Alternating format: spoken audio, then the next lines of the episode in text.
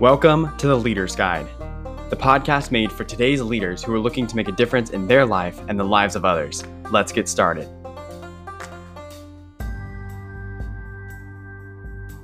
Hello, everyone, and welcome to the new year. I am super excited to get back into this and to start making it a priority again. Last fall, I graduated from Arizona State University, and I'll be honest in saying that this podcast took a little bit of a back burner. However, I'm excited to get back into it as we start the new year. And with that, starting the new year, one of the most common questions that I always get asked is about New Year's resolutions.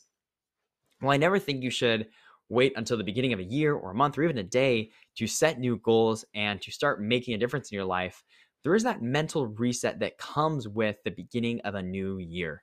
And I wanted to take a minute to talk about that, to talk about the reset, to talk about intentionality, to talk about goal setting going into the rest of the year.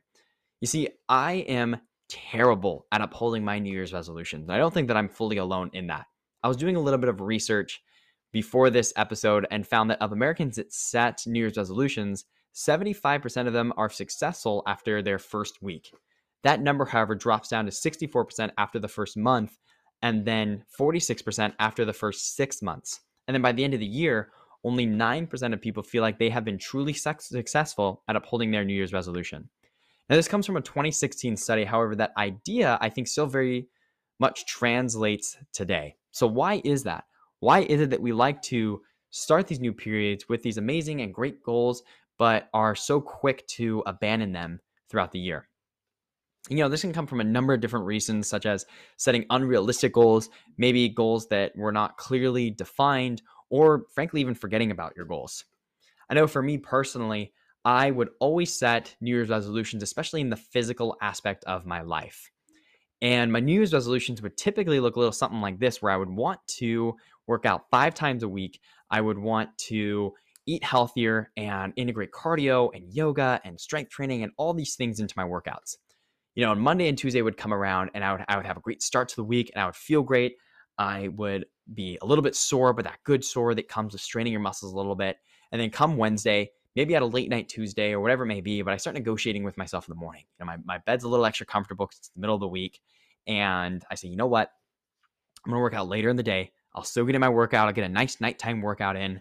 And then come the nighttime, and I start saying, you know what? I really don't want to shower twice today. I already showered once and you know i'll just work out twice as hard tomorrow morning then tomorrow morning comes and i'm faced with the daunting task of working out twice as hard as i did earlier in the week and i just say you know what come monday i'll restart give myself the week off and we'll start monday we'll start strong we'll do it every single day after that then the then monday comes and the next monday comes and the next monday comes and before i know it i've lost sight of what my original goal even was so with this and the reason that i bring this up is because a year ago I heard about this idea regarding setting an intention for the year in the form of a single word. Essentially, this word would guide different decisions that you made and help you grow into one specific concentrated area in life through intentional decision making. For me, my word of 2021 was courage. This involved having the courage to do what I wanted to do, have what I wanted to have, and be who I wanted to be. Don't get me wrong, I still set some goals around this. I used the SMART method and some other methods of goal setting. But what really worked behind this and what I really loved about this was having the why behind these different goals. And something that I picked up on throughout the years, it was more about who I was becoming rather than what I was doing. You see, by the end of the year, I was in the process of becoming a person who felt comfortable being uncomfortable so that when new things came my way, as they do with life, I didn't feel stressed. I didn't feel feelings of anxiety because I had developed an attitude or almost a personality trait that allowed me to better handle some of these new situations through courage. Now, I'd ask myself, is this an opportunity to exemplify courage and to be brave with my actions that I'm doing? And in all honesty, sometimes the opportunity presented itself and I walked away and I didn't do it. However, I would reassess and I would look and then look for further opportunities where I could. And more often than not, I found those opportunities where I could exemplify courage, where I could do what I wanted to do, become start becoming that person that I wanted to become and feel confident in doing that. So, over the past few weeks or so as we're as we're rounding the new year, I was having conversations with a few of my personal coaching clients, with my friends, and with my family, And one of the most common goals that I was hearing with the new year is this idea of intention, having more intention with the way that people live life. So I started looking into this a little bit more. And Merriam Webster defines intention as a determination to act in a certain way.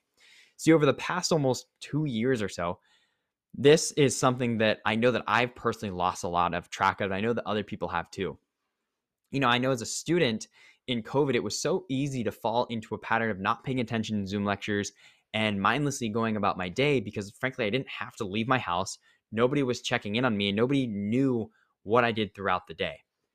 And what I kind of learned through that experience is, and coming on on the back end of that, is that the best way to find purpose is to really live on purpose, and that's what this idea of intentionality is, and why for me, I love setting a intention going into the new year.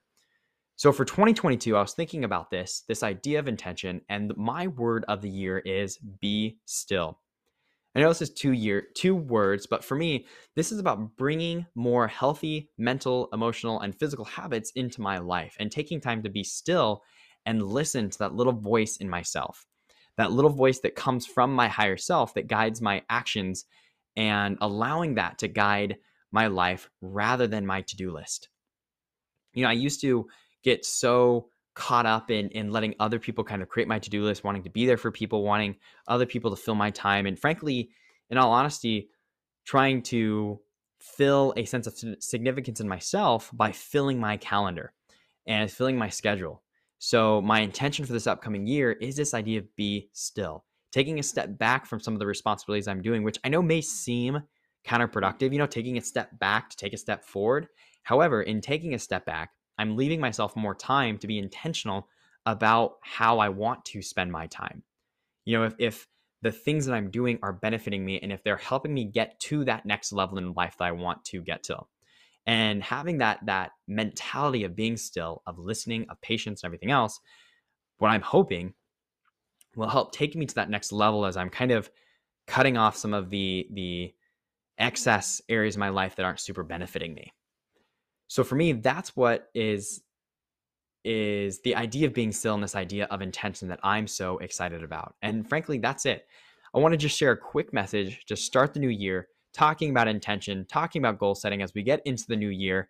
And I would love to hear about some of what your intentions are going into the new year. Make sure you subscribe. Make sure you leave a comment wherever you're listening if you want to get more content. You see, I love leadership. And I think that the best leaders are learners. And I think that we can do that working together, having conversations, talking about things that we're passionate about, and then bringing that into leadership. I look forward to continuing this journey with you and going into the new year. And I wish you the best start with your new goals and your new intentions.